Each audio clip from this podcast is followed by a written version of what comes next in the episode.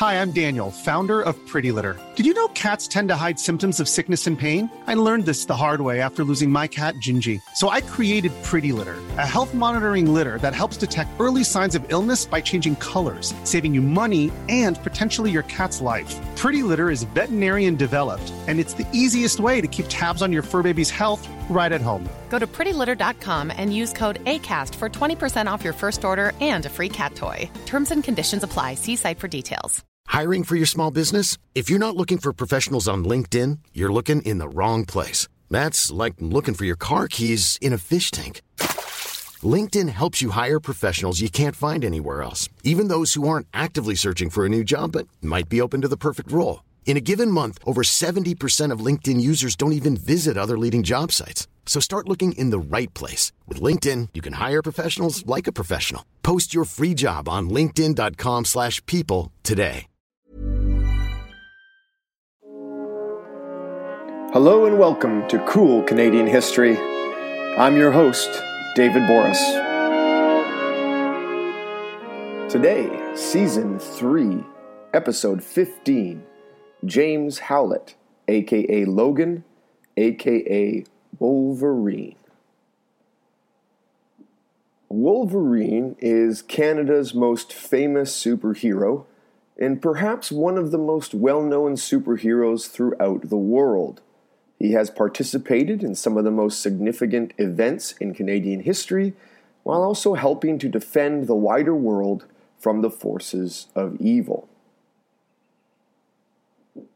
For this episode, my book recommendation is actually the comic series Wolverine Origins, published from 2006 to 2010 by Marvel Comics. It covers much of James Howlett, aka Logan, aka Wolverine's early life, and traces the evolution of this man into a warrior.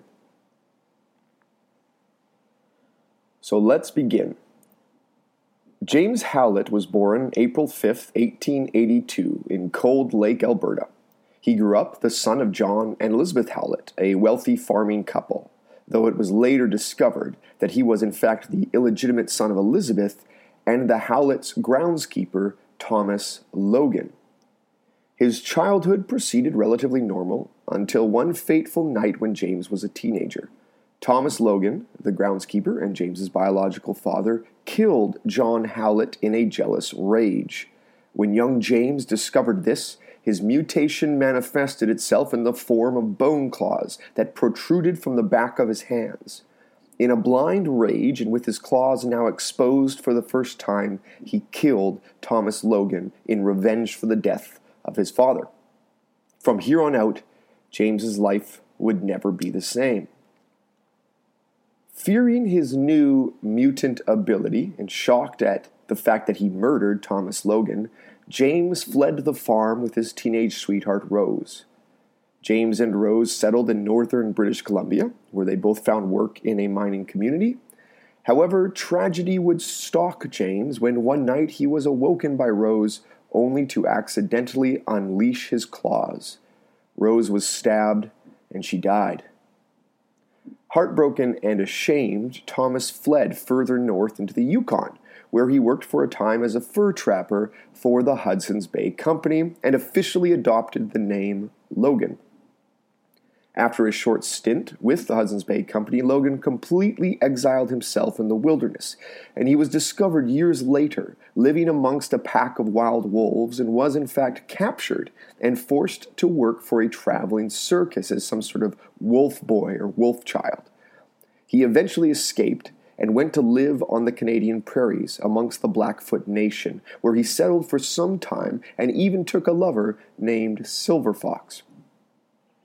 It seemed by this point that Logan had settled down, but once again, tragedy would haunt him.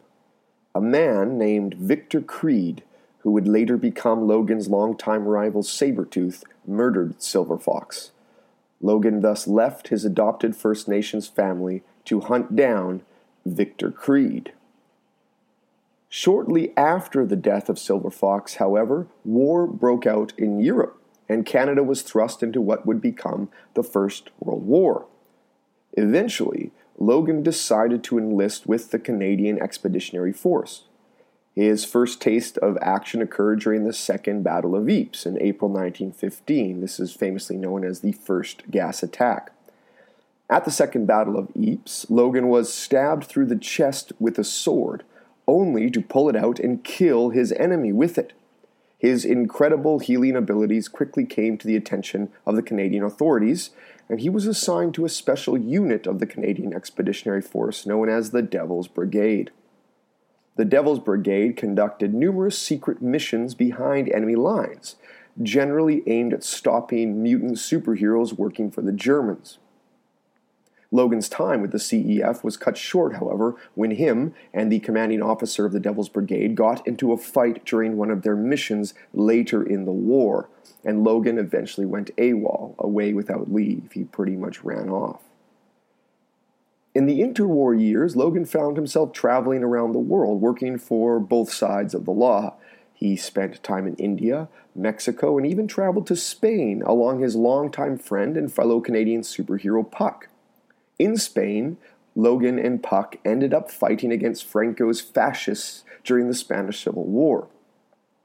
He then spent time in Shanghai and Japan, and once again returned to India when the Second World War broke out. Interestingly, as a side note, in India he briefly worked alongside Captain America against Nazi agents operating in the country.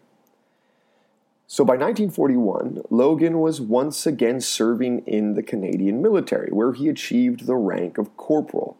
He was sent to Greece to train resistance fighters, where he was actually captured by the Germans and sent to a concentration camp. After escaping his brutal confinement, he then joined the 1st Canadian Parachute Battalion and participated in the Normandy invasion. Logan served out the rest of the war, once again fighting against various mutants and supervillains who were being used or fighting for the Nazis. Before we continue, I just want to remind all of our listeners that you can find us on all your podcast listening devices, as well as on Facebook, SoundCloud, at our homepage, coolcanadianhistory.com, and we even have an Instagram account. Now, if you go to our Facebook page or our website, you will see links to PayPal or Patreon. Now, both of these links provide safe and secure ways to donate to the podcast. The point is, we survive solely on your donations, and every dollar donated is extremely helpful in allowing us to continue to bring you this history program. As well, if you have a chance to go to our iTunes podcast page or if you have a chance to go to Facebook, um, please leave us a rating. We'd love to hear from you, what you think about the show. And if you love the show, a five star out of five star rating would be the coolest. So thank you all for those who have donated, for those who have given us strong ratings, and thank you for those who are about to. Now on with the show. At the conclusion of the Second World War, Logan returned to Japan and trained in the art of the samurai. It was here that Logan fell in love with a Japanese woman named Itsu and had a child with the woman. Sadly, Logan's bad luck in love continued. Uh, Itsu was murdered, and Logan was blamed for the death and forced to leave Japan. He then returned to Canada and began working in the intelligence industry as a freelance agent. Based out of Calgary and Ottawa, he took contracts with both the American CIA and the Canadian Security Service, the sort of forerunners to the modern day CSIS. By the 1960s, Logan was recruited into a special branch of the Canadian Defense Ministry, one that historians believe was called Department K, but very little records remain of this branch, so it has been difficult to unearth the details. In fact, it was said that this branch was so secretive, not even Prime Minister Lester B. Pearson was aware of its existence.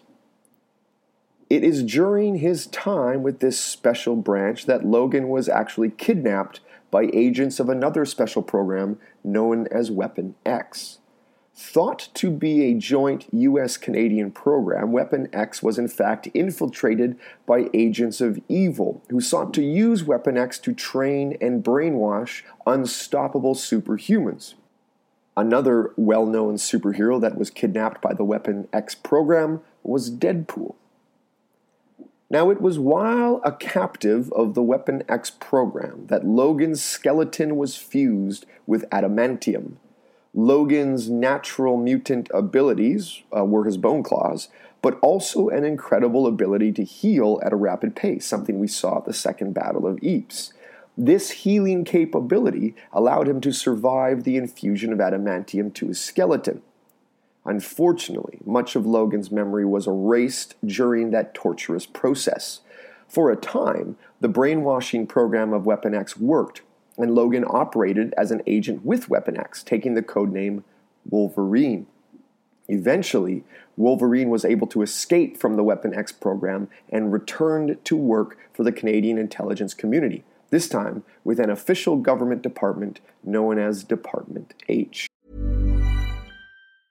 Many of us have those stubborn pounds that seem impossible to lose, no matter how good we eat or how hard we work out. My solution is PlushCare.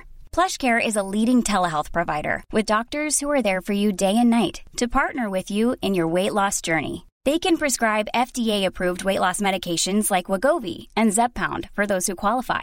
Plus, they accept most insurance plans. To get started, visit plushcare.com slash weight loss. That's plushcare.com slash weight loss.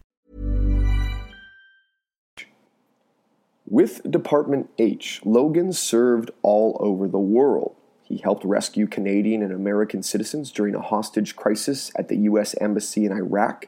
He fought the triads in Hong Kong. It is also during this period that Logan evolved into the superhero famously known as Wolverine. You see, at this time, the world was first introduced to the Fantastic Four, essentially the world's first public superhero group. The success and popularity of the Fantastic Four led Department H to form an all Canadian superhero group. Wolverine was the first recruit to this new group known as Alpha Flight, which also included his longtime buddy and Spanish Civil War veteran Puck. In preparation for his new career as a public superhero, Wolverine was given a brand new uniform, the iconic yellow and blue. Eventually, Wolverine would rise to become Alpha Flight's leader. During this time, Alpha Flight and Wolverine worked closely with the American organization known as SHIELD in their ongoing struggle against the evil international organization known as Hydra. To this day, Wolverine continues working part time with Alpha Flight, Department H, and the Canadian government. By the early 1990s, Wolverine had come to the attention of a Professor Charles Xavier and was successfully recruited into the newest superhero group, the X Men. It was with the X Men that some of Wolverine's most famous exploits occurred. The X Men have battled some of the world's most treacherous and evil villains and have trained and developed some of the newest, youngest mutant superheroes. It is also with the X Men that Wolverine met one of the great loves of his life, Jean Grey.